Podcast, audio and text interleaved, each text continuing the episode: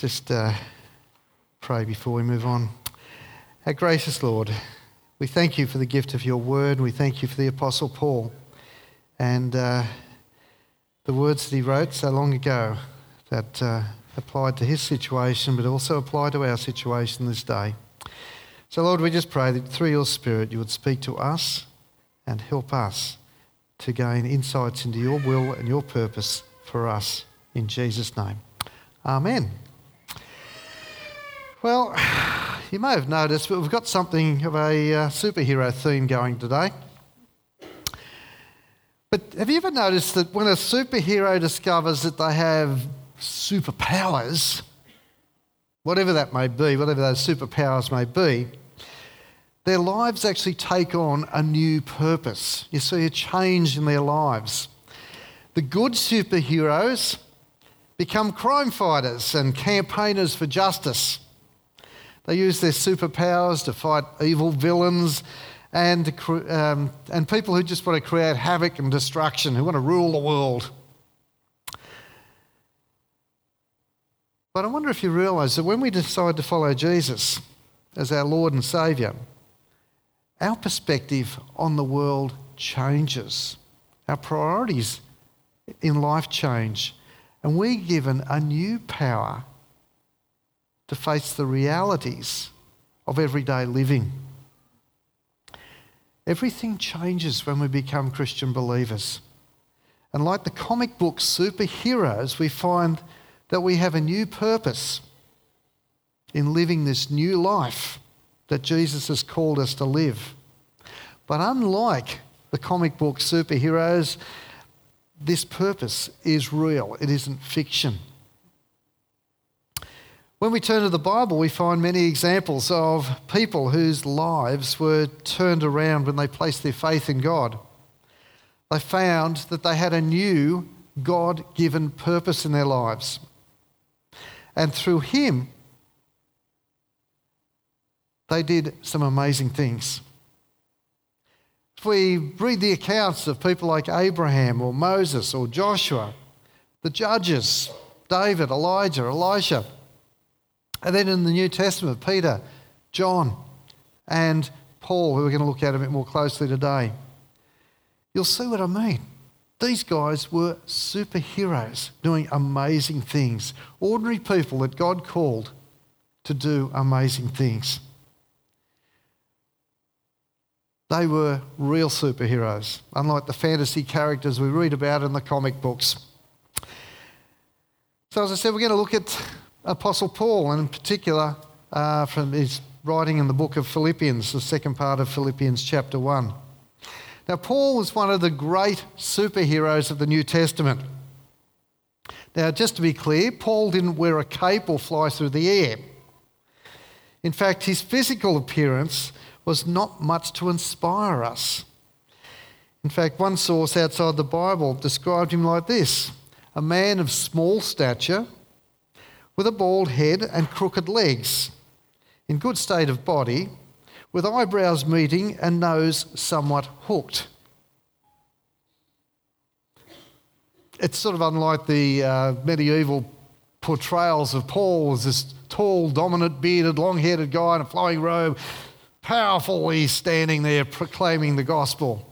Now, this guy was sort of hunched with a bald head and bushy eyebrows and a hooked nose not particularly um, somebody who would inspire us at first glance.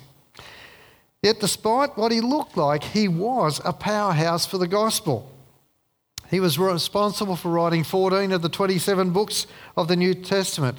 He was responsible for planting churches right across the Roman Empire at the time.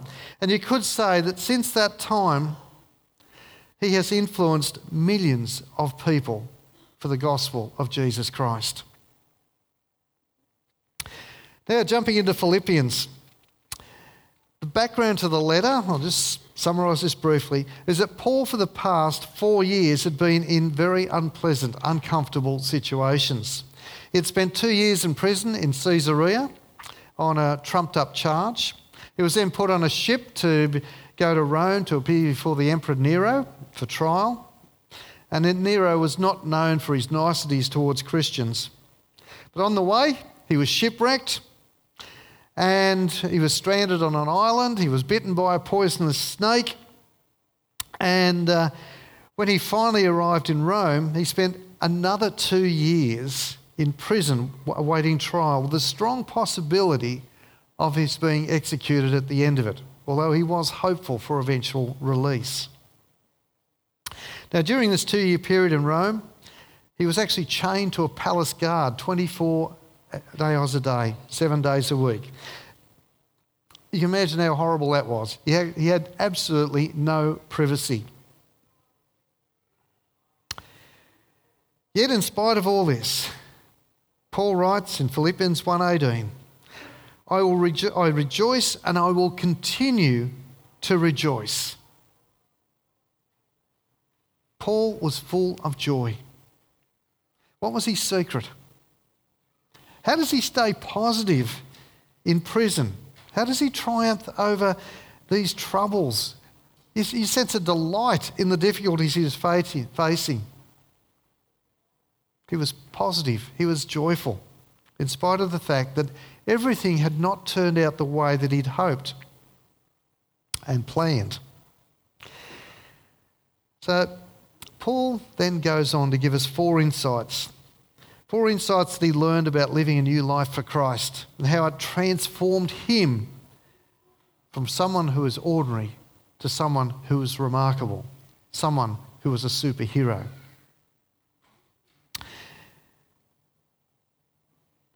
Firstly, he gained a new perspective.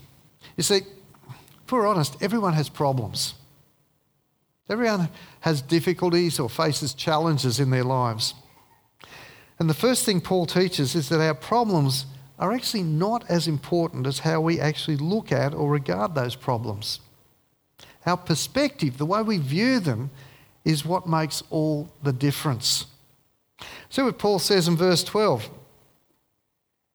Um, he says, Now I want you to know, brothers and sisters, that what has happened to me has actually served to advance the gospel. You know, Paul can see the best even in the worst of situations. He can see God at work in the problems that he faced, even though things didn't turn out the way he'd hoped. He says non believers are being witnessed to and, and they're being influenced by his attitude toward them. And not more believers are being encouraged. Have a look at verse 13, the second part of the reading there. As a result, it's become clear that throughout the whole palace guard and to everyone else that I am in chains for Christ. You see, Paul had always wanted to go to Rome. But I don't think this, that this was how he intended to go. Instead of a tourist trip or like a business trip to Rome, God sent him to Rome as a prisoner. He was shackled and he was chained day and night to a member of the palace guard. Now, you and I might see this as a failure, but Paul knew that God had things under control, that God would accomplish his purposes. And he did. During this time in prison, he would have time to write many of the letters that we read in the uh, New Testament. And as well, God had a purpose to him being chained to the palace guards. How does that work? Well, these guards, these palace guards, not just ordinary guards, these are palace guards. They were like the crack uh, elite troops of the Roman Empire. They were personally chosen by Caesar to be his bodyguards. And they were the highest paid soldiers of the empire. And when they retired after 12 years, they were made Roman citizens and often became leaders in Rome and, and other uh, areas of the Roman Empire. Now, there's not a more strategic group that Paul could witness to if he's going to reach the Roman Empire. Think about it. God puts Paul in Rome. Nero pays the bill and chains the future leader of Rome to him to Paul every four hours. These guards had an inside route to the emperor, and as a result, even some of Nero's family became believers. And so Paul writes, consequently, Because of my chains, most of the brothers and sisters have become confident in the Lord and dare all the more to proclaim the gospel without fear. This is bold stuff. Courage, you know, is contagious, it catches and spreads. Other believers became bold because of Paul being bold. And as a consequence of Paul having a new purpose in his life, his perspective changed. And I guess this is best summed up in his declaration in another part of scripture in Romans 8:28 which says, "And we know that in all things God works for the good of those who love him, who have been called according to his purpose." Paul says that God has a purpose for him. God has a purpose for our problems. And so we, therefore we need to discern and understand what God's purpose is for our lives. Like the superhero discovering his new powers and his new purpose in life. So our purpose in life changes when our perspective in life and the world changes to be in line with God's purposes. That's the first thing. The second insight that Paul gives us that helped his transformation and from the ordinary to the remarkable is that we have a new priority to live by. In verses uh, 15 and 16, Paul says, I'll just paraphrase this. He says, Not only am I in prison, but if you want to kick a man while he's down, there are guys out there attacking my ministry. They are jealous and envious of me. Other ministers, other preachers of the gospel are actually criticizing me while I'm languishing here in chains in prison. But what does Paul respond? Huh, what does it matter? The important thing is that in every way, whether from false motives or true, Christ is preached. And because of this, what does Paul do? He rejoices. He's excited that the gospel is being preached despite all this. He wasn't, Paul wasn't going to let anybody else steal his joy. Not circumstances, not critics. He said their motives may be wrong, their style may be wrong, may be different to his, but the message is getting out regardless. And if that's the case, so what? Paul had chosen a new set of priorities, and he would judge what was important by that priority. For us, we need to know what's really important in order to distinguish the trivial from the significant. We can live our life focused on either problems or we can live our life focused on priorities. And if we don't choose our priorities, we'll go around putting out one fire after another after another. We'll live our life simply lurching from problem to problem to problem and not choosing and not focusing on what is actually really and truly important. It's often helpful, and we're talking about compassion today, that when you actually visit sponsor children and see where they're living and the conditions that they're living, your perspective changes, your priority starts to change. You'll meet people who are happy and content and at peace with themselves and with the world in incredibly poor situations, and yet they have the hope of Christ within them. Their priorities are different to so many other people, and it's a privilege, it's an inspiration to meet and to share with them. So, what should we live by? Paul says in Proverbs 3 6, in everything you do, put God first, and He will direct you and crown your efforts with success. This is what counts putting God and His purposes first in your life. We need to focus on what really counts, what really makes a difference. So, a new purpose means change priorities. The third insight that Paul shares is that when we invite Jesus into our lives, we have a new power in our life. A new power. You know, we need strength to keep us going in life. I think you realise that more as you get older. Because life can wear us out. One crisis after another can drain us. We lose our energy, we lose our strength, and we may feel that we've done the best we could, but it never seems good enough. And you feel sick and tired. You need a fresh power supply. And Paul says that the two things that give him strength and keep him going in spite of four years of imprisonment are the prayers of other people, and secondly, the help of God's Holy Spirit. Have a look at verses 18 and 20. He says, Yes, I will continue to rejoice, for I know that through your prayers and God's provision of the Holy Spirit of, of the Spirit of Jesus Christ, what has happened to me will turn out for my deliverance. Point and point, never underestimate the power of prayer. Paul knew that people were praying for him. And he drew strength from that. He was encouraged that the people that people were interceding for him in prayer. He knew that God listens to prayer and that God answers prayer. God responds to our prayers.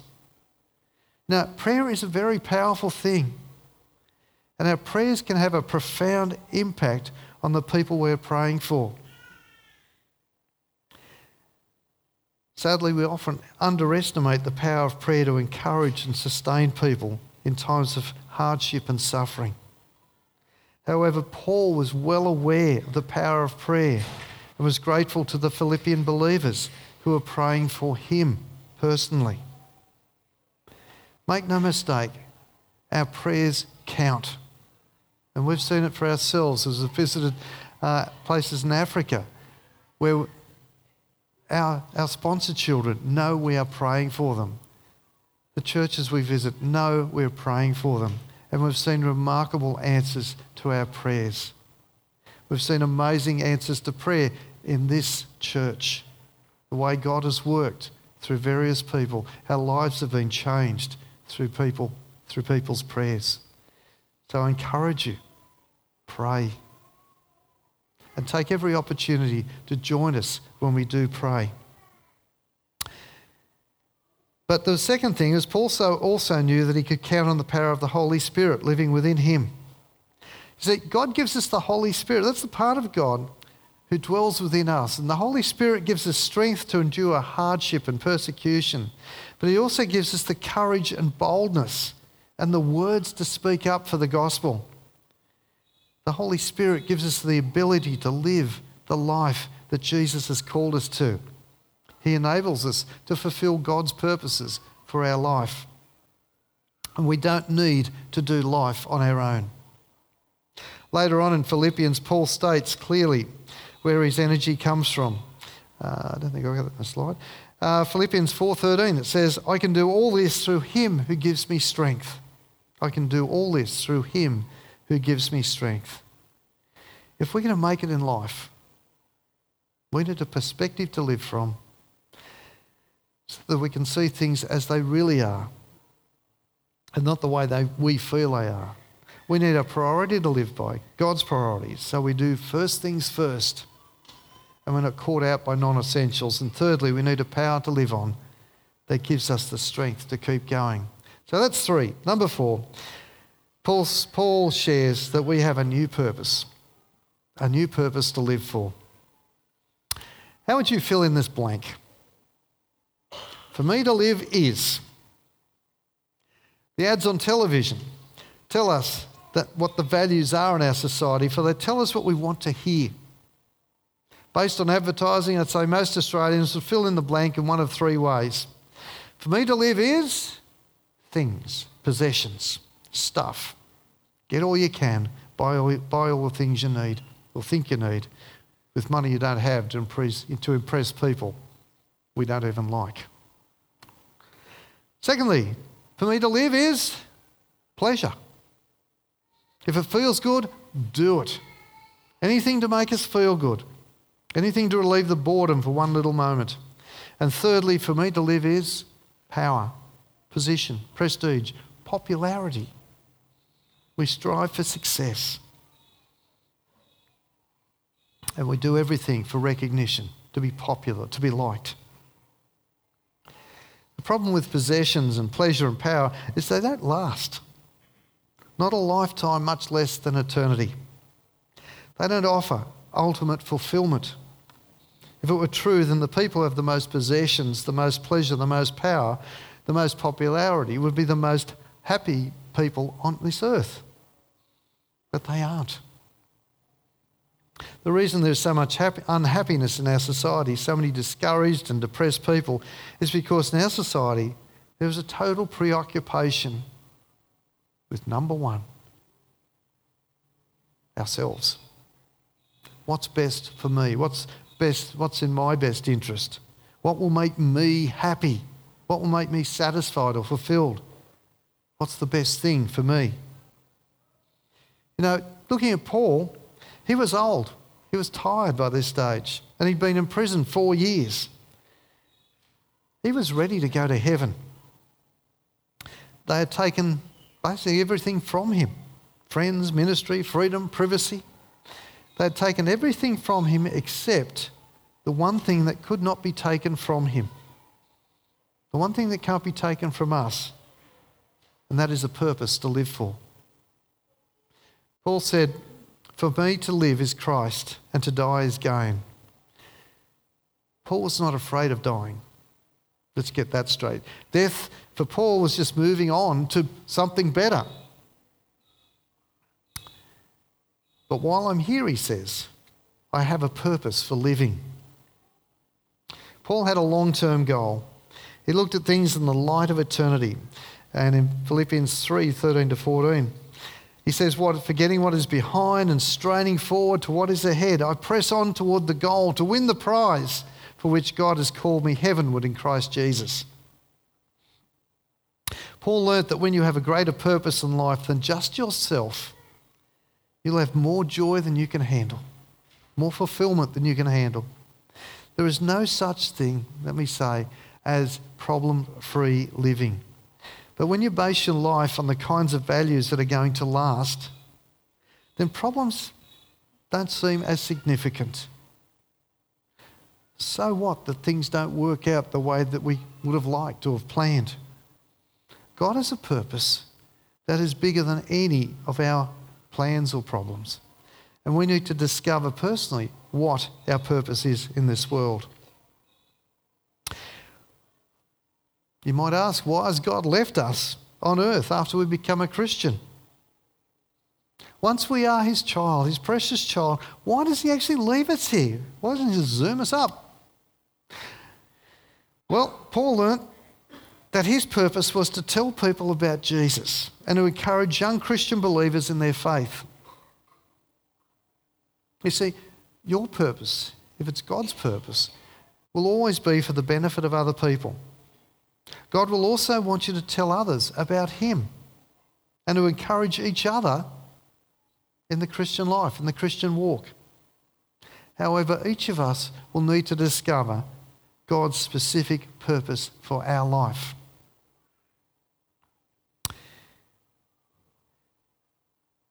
God wants us to enjoy our lives. But it starts with the foundational values we've been talking about this morning. And just quickly summarising do you have God's perspective on your problems? Do you have God's perspective on your life? We need to pray, Lord, help me to see this problem this challenge, this situation in my life from your viewpoint. Lord, help me to see what you want me to learn in this particular situation. We need a priority to live for and to live by. And I wonder if you've settled the issue of what's really important in life. Have you learned, have you learned to distinguish what is important and what should come first in life? Says in Matthew 6:33, "Seek first the kingdom of God and his righteousness, and all these other things will be given to you as well." And as I said before in Proverbs 3:6, "In everything you do, put God first, and he will direct you and crown your efforts with success." Focus on what's important. Get your priorities right. Thirdly, we need a power to live on. If you've been trying to do things in your own strength, then God says, relax. You are carrying a burden you were never intended to carry.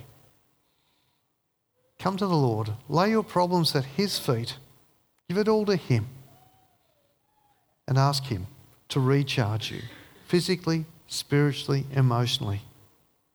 And then you can say, like Paul, I can do all things through Christ who strengthens me.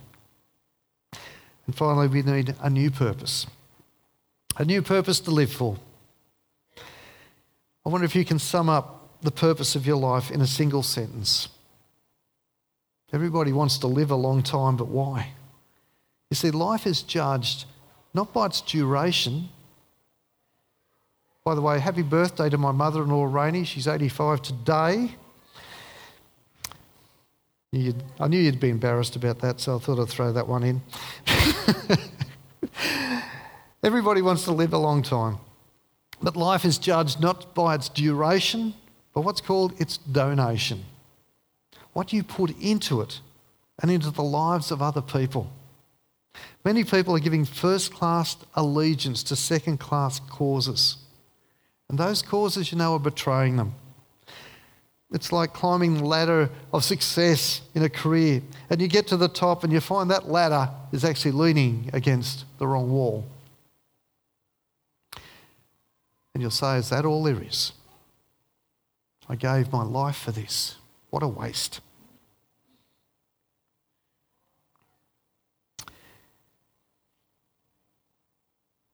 Now, having said all that, how would you complete that sentence? For me to live is. Some people might say, for me to live, it's my career. You're going to give your blood, sweat, and tears for a career, and then it's going to be over.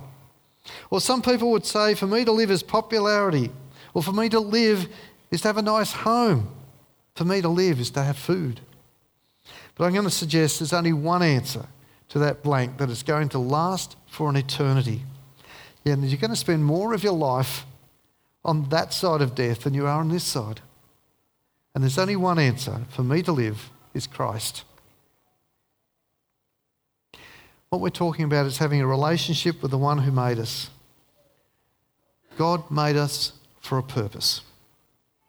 We're not here by accident and just to take up space in this world. When you discover that purpose, God's purpose for your life, and you get right in the center of that purpose, you'll find that it fits and it fits well. And you will feel satisfied, fulfilled. And then you'll realize that that is why you're here. Not religion, not, but relationship. Paul didn't say for me to live as religion, he didn't say for me to live as church, Bible study, or ministry. No, he said the only thing worth living for is a relationship with the one who made us, the risen Lord Jesus Christ. So let's all become superheroes superheroes for Jesus. And I just want to conclude with Paul's words in verses 27 and 28 when he says, Whatever happens, conduct yourselves in a manner worthy of the gospel of Christ. Then I will know that you stand firm in the one spirit, striving together as one for the faith of the gospel, without being frightened in any way by those who oppose you. We do this together by praying for each other, by drawing on the strength of the Holy Spirit, by trusting in the Lord to take us to that place to reveal His purpose for our lives. May we pray. Our gracious Lord, we thank you for your love for us. We thank you that you gave Jesus to die for us and that you've given a new, new purpose for us to live and we pray that whatever we do in this life, that it will count, that you'll make it count, and that all that we do will bring glory to you and you alone. In Jesus' name we pray. Amen.